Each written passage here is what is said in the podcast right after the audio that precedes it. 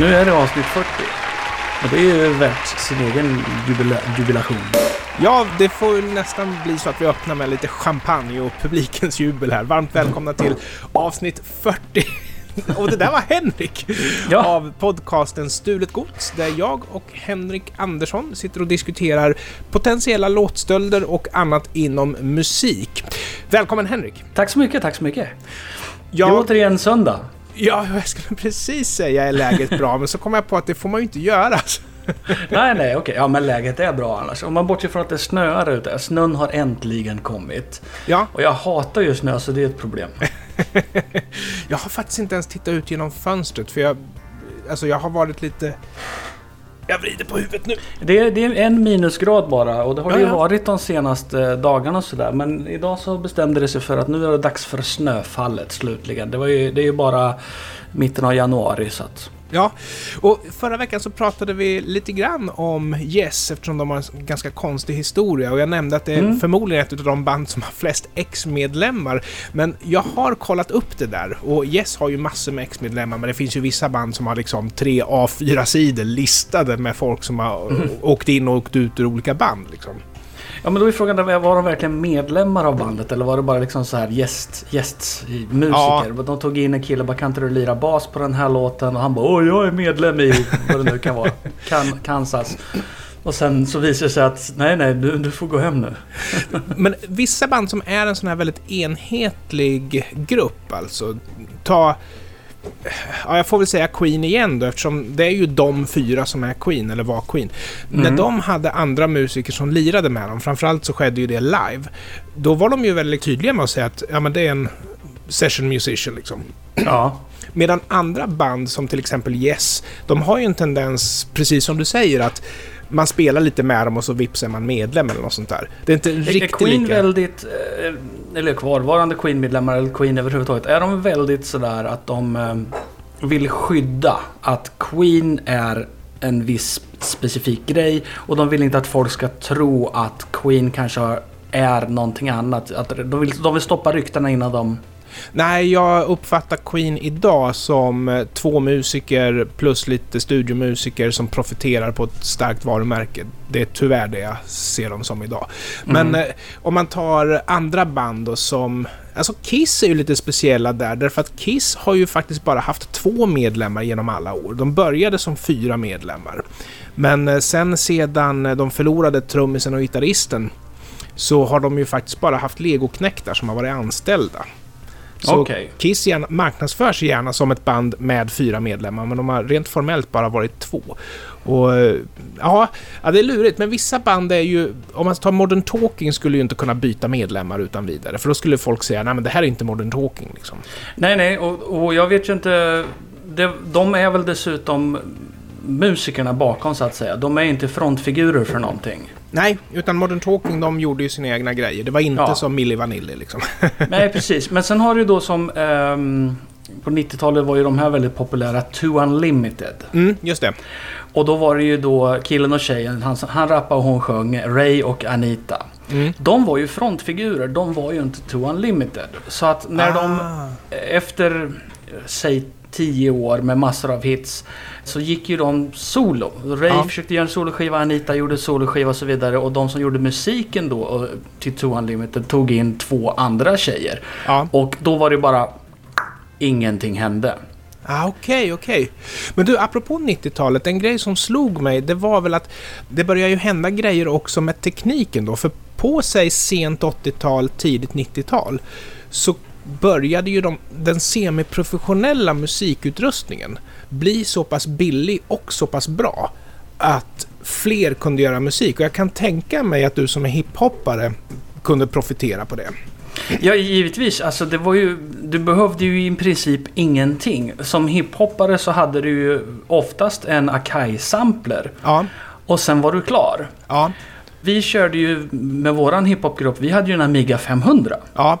Och, men jag tänker på dels Amigan och jag vet inte om det gäller dig, men vi som spelade akustisk musik, vi hade ju glädje av Fostex-utrustningen. Mm. Och den var ju ganska dålig, men helt plötsligt så sjönk den i pris och blev tillräckligt bra för att den skulle ändå vara användbar. Och då hade man Mm. liksom typ ett kassettband där ena sidans eh, höger och vänster var kanal 1 och 2 och sen så andra sidans eh, höger och Ja, vänster var 3 precis. och 4 liksom. Och det var plötsligt så kostade det ju inte en miljon att inreda en studio. Exakt, exakt. Och då kunde man ju, alltså fritidsgårdar till vänster och höger hade ju inspelningsstudios. Ja, precis. Här i Örebro, det mest kända i Örebro är ju Varberga förstås. Ja, Där, där ett otal demokassetter spelades in. Jag kan, det går inte ens att räkna. Ja. Eh, även skivor tror jag och det, det spelades samma in måste, där. Jag har för mig att detsamma gällde väl typ syntar. Att under den här tiden så var syntar som var hyfsat professionella var Mm. också hyfsat billiga. Så det, det måste ju ha varit en speciell tid det där alltså. Mm, ja men det var det ju. Och jag- saknar lite grann där. Nu är det visserligen så att man är äldre och har inte liksom the ear to the ground som man hade förr i tiden. Men jag vet ju hur det var i slutet av 80-talet, början av 90-talet. Där det kom demokassett på demokassett på demokassett. Och folk, folk verkligen gjorde saker hela tiden. Nu är det ju, ligger ju det på internet alltihopa. Och det, den här eh, fysiska mötesplatsen av att man gick och tittade på de lokala banden som spelade. Det är någonting som jag saknar lite grann. Mm. Men det, det finns ju. Det är bara det att jag är inte där det händer. Och en dimension har ju försvunnit av att man faktiskt inte har fysiska medium längre. För Mm. det var ju lite roligt att se hur den här hemmabrända CDn eller hur den här eh, kopierade kassetten ändå utsmyckades liksom eftersom vi hade inget ställe att ha musik annat än på fysiska medium liksom. Nej, det är ju ingen som blir imponerad av att jag säger att jag har en MP3-fil. precis, precis. Du Henrik, var det du som tipsade om eh, Fingers Crossed med Agnes? Jag kan ta på mig äran, men jag tror Ja. inte det. Nej, jag, då säger vi som vanligt om det. Så att vi har glömt bort vem som har tipsat om det här så får ni höra av er så får ni cred i efterhand. Det här är en alldeles ny låt från 2020, det vill säga förra året. Fingers crossed med Agnes, den låter så här.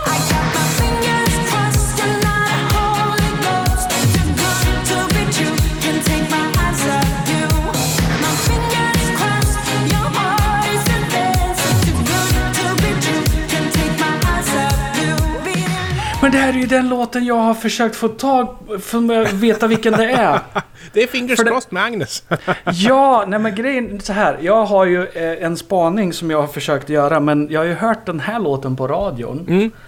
Och sen inte lyckats lokalisera vad det var för någonting. För jag tycker nämligen att den låter som... Vi ska ta upp det senare. Ja, Ja, men det här är inte min spaning kan man säga. Det är Agnes med Fingers Crossed som sagt var. Det är en relativt ny låt som, som går på popradion. vet du vad jag tror händer här Henrik? Nej. Det här är din spaning och så har du glömt bort det. Ja, för det stämmer inte överens med, eh, med det vi ska checka mot här. Och det vi ska checka mot det är Boney M. Ma Baker från 1977. Den låter så här.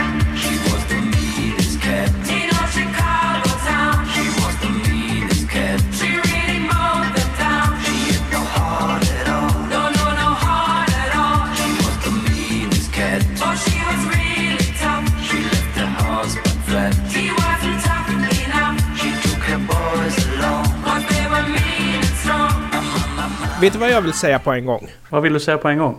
Likt men frikänd. Det är inte en låtstöld det här. Absolut inte. Det här, är- jag, jag hör inte ens... Jag hör ingenting. Melodin är för olik. Det som möjligtvis är likt är soundet. Men eh, för sina respektive olika eror så gör ju det att det inte är tillräckligt likt där heller. Nej. Jag tyckte det var kul att få höra det här för jag tycker sånt här är jäkligt roligt. Men jag tror inte att Agnes har eh, suttit och lyssnat på Boney M och tänkt att det här ska jag sno. Jag hör ingenting här faktiskt, det måste jag säga. Eh, Jag hör därem- mycket gemensamt, men jag tänker fria ändå. Ja, nej men det jag hör däremot är Ja. ju... Kommer du ihåg en grupp som heter Device? De hade en singel Ja. som heter Hanging on a Heart Attack. Ja, jag kan tyvärr inte bilda mig någon uppfattning om det i huvudet just nu. Men du vet att det fanns? Yes. Ja. Deras album, eh, pappa köpte den LP-skivan. Jag lyssnar jättemycket på den, jag tycker den är fantastiskt bra. Den är för övrigt väldigt svår att hitta som CD-skiva av någon anledning. Ja, ja. På albumet finns en låt som heter Fall Apart Golden Heart. Mm. Och den har betydligt fler likheter med det här. Inte tillräckligt mycket för att räknas som en stöld. Men det hade ju varit betydligt bättre att ta upp i programmet än den här Ma Baker-saken. Men du, då gör vi en cliffhanger utav det. Vi gör en cliffhanger av det, så, så, tar vi, så kollar vi på det till nästa avsnitt helt enkelt. Men det här friar vi. Ja, jag har fler cliffhangers med mig. Det här kommer från Ronny Hellström. Och eh, ett band som vi har pratat om ganska många gånger när det gäller låtstölder, vilket är graverande för dem. ett band som jag älskar, men jag kan inte göra annat än att hålla med om att de bör diskuteras i de här sammanhangen. Child in Time med Deep Purple från 1970 låter så här.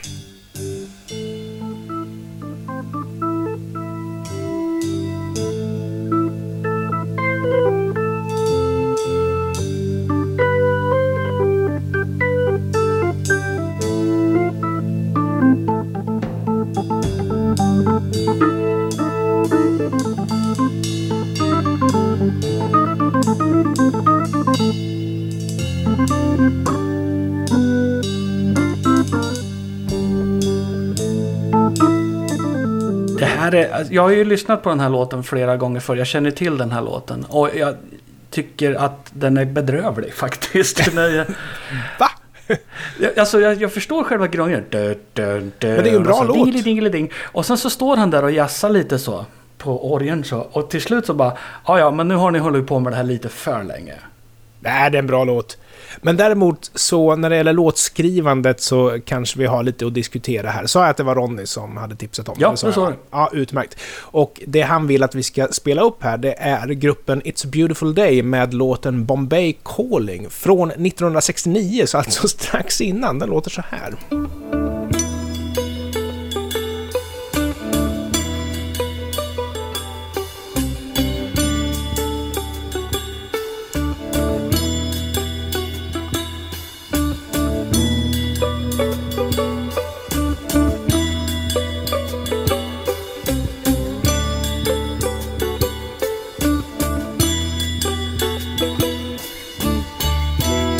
Number one, det här är exakt samma. Ja, Men det förändrar lite grann det du skulle säga, eller hur? nummer två. Här har du då det som han lirar på gitarren här. Ja, är ju någonting som är strukturerat, skrivet. Det är själva melodin för låten. mm. Och sen tog Deep Purple det och så bara, ja men du kan väl bara flumma lite med orgeln ungefär så här. ja för John Lord jammar medan gitarristen i eh, It's a beautiful day spelar en melodi. Ja. Ja, exakt. Och det är där, det här var ju fantastiskt. Nu, nu kommer jag bara lyssna på It's a beautiful day i framtiden. Jag kommer aldrig mer lyssna på Deep Purple. Ja, jag kommer ju aldrig svika Deep Purple. De är ju hjältarna trots allt. Alltså. Men eh, innebär det då, det här spelet som du nämnde, Mm, mm. vad var det, Fist 2 kan det ha varit den? Eh, ja, det här nämnde vi ju innan vi började spela in. Eh, för att eh, Deep Purple's Child in Time är ju då allmänt känt som grunden till Commodore 64-spelet Fist 2s musik. En, en spaning som våran vän Claes Dahlén gjorde Ja, till min gamla podcast Camouflage där jag spelar Commodore 64-musik. men då är ju frågan om det egentligen är It's a beautiful day. Det är möjligt, men betydligt mer orimligt. Ja, okej, okej. Ja, Deep Purple är ju ett väldigt, väldigt känt band och det vet jag inte om It's a beautiful day är idag i alla fall och kanske inte på 80-talet när Fist 2 släpptes heller. Nej. Ja, Ja, vi får, eh, Ja. vi får djupdyka i det. Vi kanske kan kontakta kompositören av Fist. Oj! Två musiken. som är Neil Brennan. Så där, så där. Mm. Och den utlovade cliffhangern, det är att jag tänker ta upp grupperna It's a beautiful day och Deep Purple igen i nästa avsnitt. Så lyssna för det kommer en Ooh. fortsättning på den här historien. Stort tack Ronny för tipset. The Cliffhanger Episode. Ja, Är du en av de som betraktar Nirvanas Smells Like Teen Spirit från 1991 som en gudabenådad bra låt?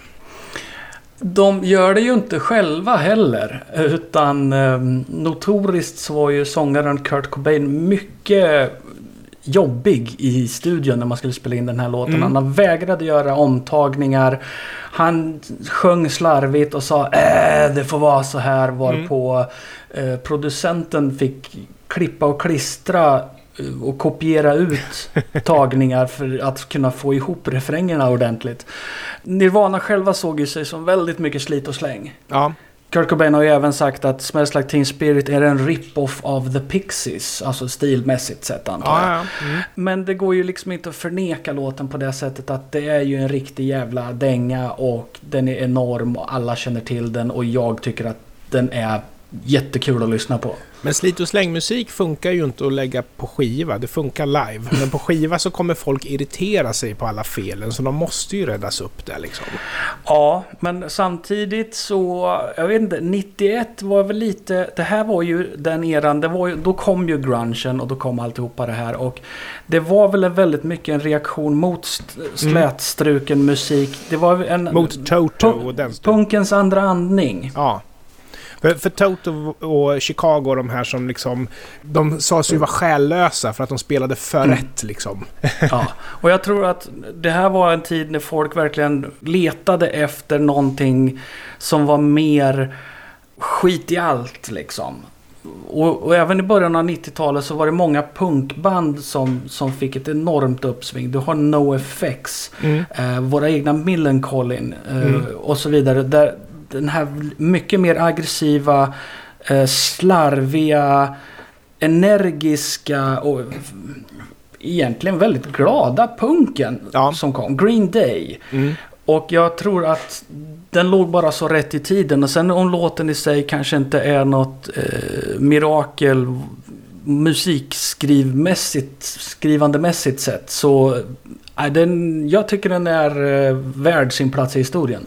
Anledningen till att jag tycker det är roligt att ta upp den här, det är för att jag tycker inte det här är bra, utan jag gillar ju snarare då det den gör revolt emot. Mm. Men eh, anledningen är som sagt att hyllningarna som kom fascinerar mig, för de kommer ifrån helt oväntat håll. Vi kan bara ta, och vi behöver inte spela många sekunder på den här, för alla har ju hört den. Jag ska gå och hämta en burk Pepsi medan vi lyssnar på den här. För jag har hört den så många gånger. Smells Like Teen Spirit 1991 med Nirvana.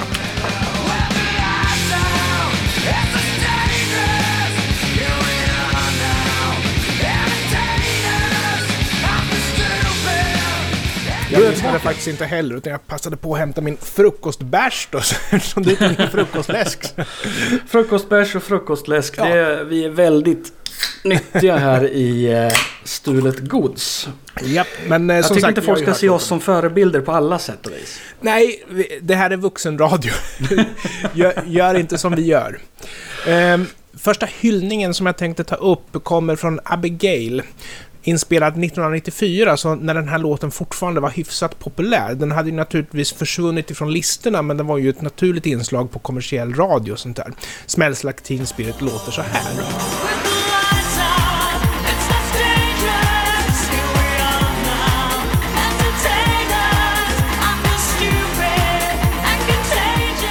Videon ska vara lite rolig. Hon stuffar omkring och det är lite vinkningar till Tony Basil i videon med de här cheergirlsen och sånt där. Mm. Jag tror till och med de har klippt in det därifrån. Jag tror inte de har filmat det själva ens.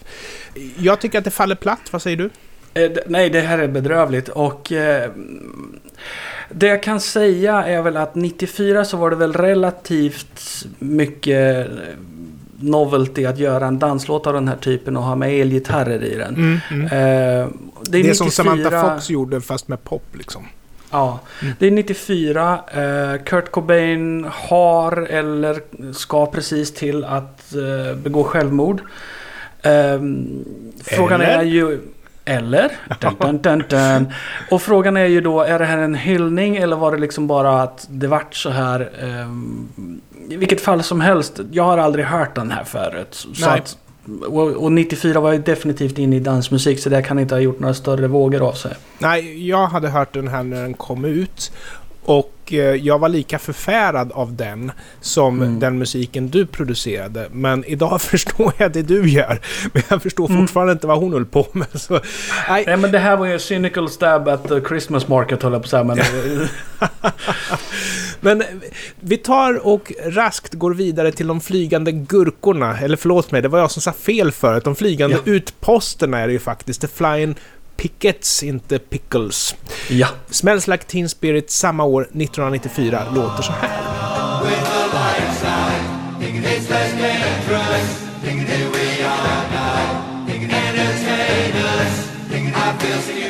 Ja, det, det är ju Flying Pickets som gör The Flying Pickets liksom.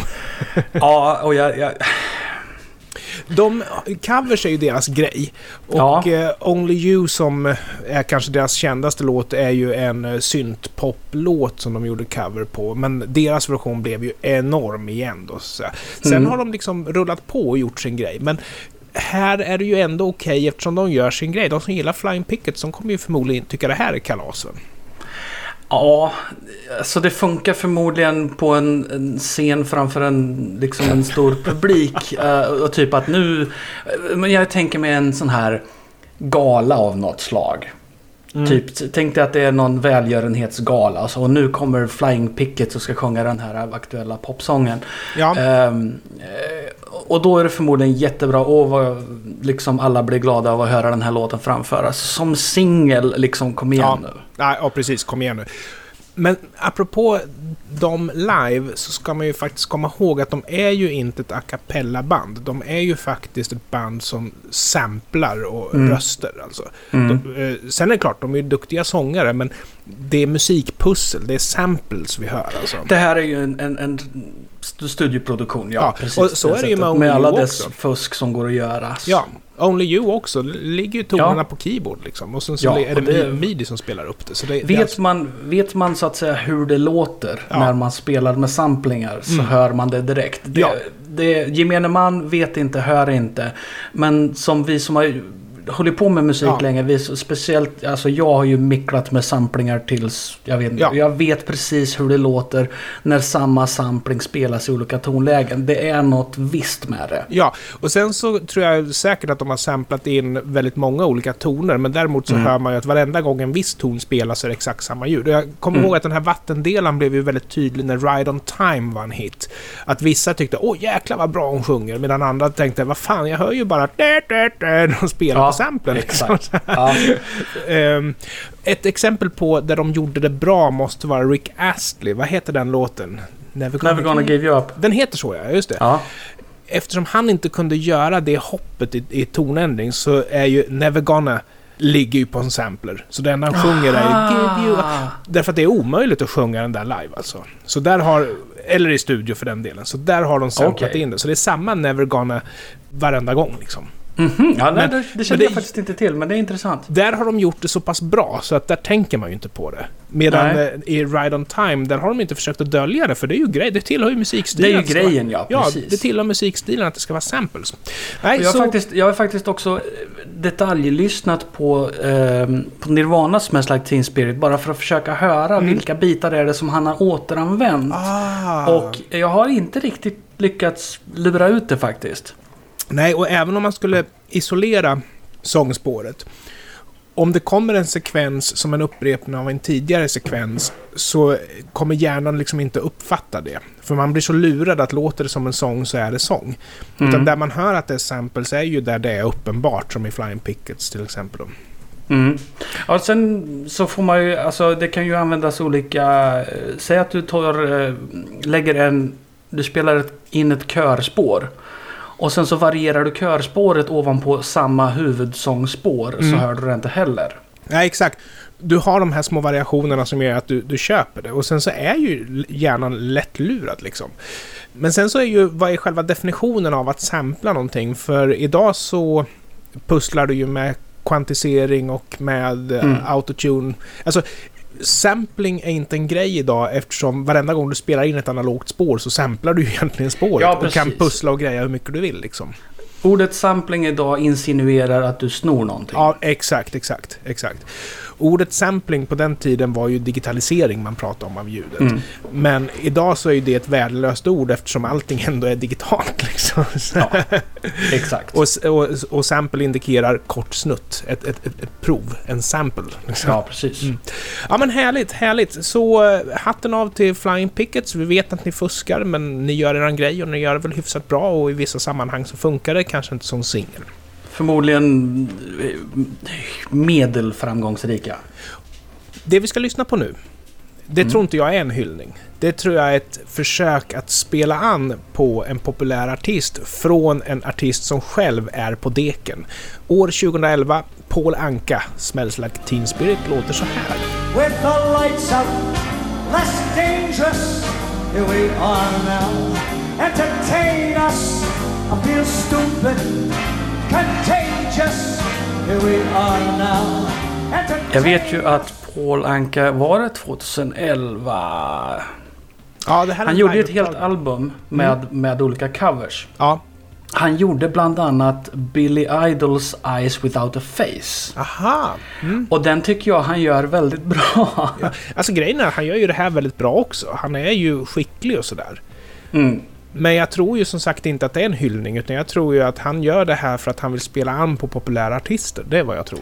Givetvis, och jag tror att det finns säkert fler exempel på den här typen av eh, 60-tals smörartister som spelar in covers för att försöka liksom göra sig relevanta. Ja, vi pratade ju faktiskt om Frank Sinatra förra veckan. Eh, Alltså det är ju inte helt långt ifrån vad han gör. Nej, och du har eh, Tom Jones gör ju Jones. samma sak med Mm. jämna mellanrum. Eh, nu, han behöver väl inte göra det. Han är ju mer legendarisk på sitt sätt. Jag tror att Ja. han, han, Tom Jones namn bland yngre funkar av sig självt medan Paul Anka bara är vem är det för Ja. en 20-åring idag. Nej, men det, det har du rätt i att Tom Jones, han har liksom, hans legacy har överlevt. Mm. Medan eh, både Frank Sinatra och eh, Paul Anka är väl gubbmusik liksom. Ja, och sen har vi ju, eh, vad heter han, William Shatner. Han Ja. drar sig ju inte för att göra lite vad han vill heller. Hans cover på Pulps eh, Common People Mm. är... Ja, han, han läser liksom texten. Du vet. Han Ja. sjunger ju inte på det sen han läser den. Sen är det en annan kille som sjunger refrängen. Men den är väldigt eh, underhållande och liksom William Shatner ger saker och ting en dimension Ja. som är... Den är liksom... Det blir bisarrt på något vis. Alltså Ernst-Hugo Järegårds Dover Calais hänger ju i luften när du pratar här tycker jag. Ja, just. Så vad säger vi om Paul Anka då? Jag är ju inte imponerad. han, Men, han sångare. men han gör det han gör. Ja, han är skicklig men jag är inte heller imponerad. Han gör det han gör men jag tror inte det här kommer att rädda honom i alla fall. Lever han ens förresten? Eh, ja, jag tror det. Han skilde sig väl till slut Ja. från hon Anna Anka. Ja, just det. Svensk dam ja. Ja, Hollywoodfrun Anna Anka. Skåningen Anna Anka om jag inte misstar Ja. mig också. De, har- vi, de har faktiskt... eh, vi satt igår av någon anledning och flippade på TVn och så körde de gamla avsnitt av... Och det här måste ha varit från 2009. Det avsnittet. Och då är det en annan av de här fruarna som heter Agnes Nicole... Vad heter hon nu då? Hon heter Ja. Agnes Nicole någonting. Jag säger på en gång att jag har ingen koll för det... Ja, hon gjorde ju en långfilm.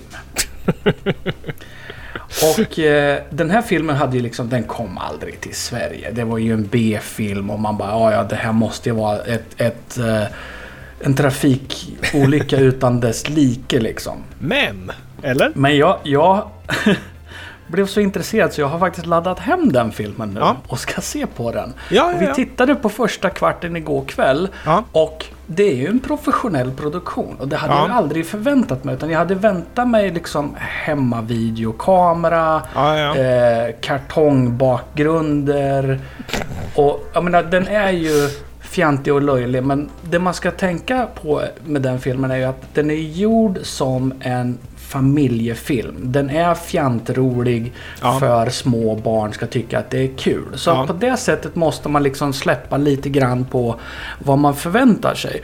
Och då, det är ju inte bra, men det är ju inte så bedrövligt att man vill liksom hugga ögonen ur sig.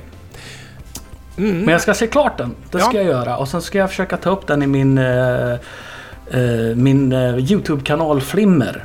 Ja, ja. Som, Som, vi får eh, anledning att återkomma till förmodar jag.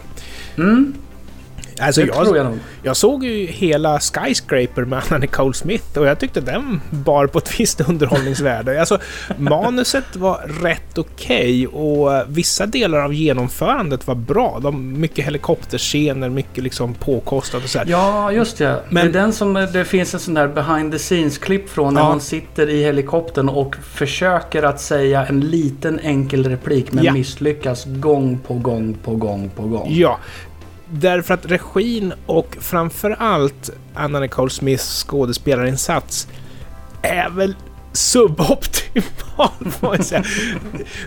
Alltså, vissa sekvenser i den filmen så skruvar man på sig för att det är så pinsamt. Men jag tycker å andra sidan att den hade ett underhållningsvärde. Sen, sen är det ju naturligtvis tragiskt att en person då har så pass stora drogproblem att hon inte kan leverera en replik, ändå ska göra en film liksom. Men Ja. det, det var väl andra attribut som var hennes begåvning om man säger så. Förmodligen. Och jag kan tänka mig att den filmen tjänade förmodligen in pengarna. Ja. Bara på liksom hennes namn ändå. Sen finns det ju många andra liknande, om man ska nu tala om sådana här Playboy-tjejer som försökte göra film. Pamela Anderson vart ju känd i Mm. Baywatch och Baywatch var väl okej. Men sen försökte hon göra lite andra filmer också. Ja, precis. Barbed wire och sånt där. Och Ja. Det gick väl sådär. Eh, Baywatch var kul. Jag, jag menar, på den tiden när det fortfarande gick på TV, då jobbade jag som konsult eh, inom IT, så jag reste väldigt mycket. Väldigt mycket hotell eftermiddagar. Och det man gör liksom när man är trött och har hotellkoma, klockan är kanske 5-6 på kvällen, då slår man sig ner i fåtöljen, så startar man TVn, så bara sitter man och stirrar på det som är framför en, vilket ofta var Baywatch. Liksom. Så, så Baywatch är en sån här serie som man har sett. Och... Ja, men det, är eh, så, eh, eh, det är som eh, TV6 Mm. Under lång, lång, lång tid körde ju Stargate Ja. klockan 12 på dagen. Vilket Ja. innebar att på lunchen så såg vi på Stargate. Och ingen av oss ville se på Stargate men vi hade liksom inga andra kanaler. Ja, men nu vet du, Corona, man är hemma. På lunchen åker TVn på. Men jag ska faktiskt säga att jag sappar tills jag ser någonting som inte är en regisserad TV-serie. Jag ser hellre på Frusna vägar eller Porn Stars eller något sånt där. Alltså inte Porn Ja, eller- Stars, utan Porn, Porn Star- Stars. Ja. Eller ehm, vad heter de här gränskontrollanterna? Exakt. Australien eller Nya Zeeland. De programmen, de gillar jag. Men eh, vi hörs om en vecka igen och eh, då kommer Ronny Hellström att ge oss det spännande slutet på historien om Deep Purple och It's a Beautiful Day. Tack så mycket för att ni lyssnade och stort tack Henrik för din utmärkta expertis. Och Ja, tack jag- Claes Dahlén för tipset om eh, Om Fisk eh, Fisk 2. 2. Ja, precis. Nej, men det, eh, tack, tack, tack till alla och eh, det är alltid lika roligt att vara här för att Gud vad vi eh, gör bra podcast alltså. Det här är ju otroligt. Vi ligger ju etta på åtminstone min lista. Ja, jag hoppas att fler än vi själva tycker att vi är så bra som vi tycker att vi är. Hej då! Hej hej!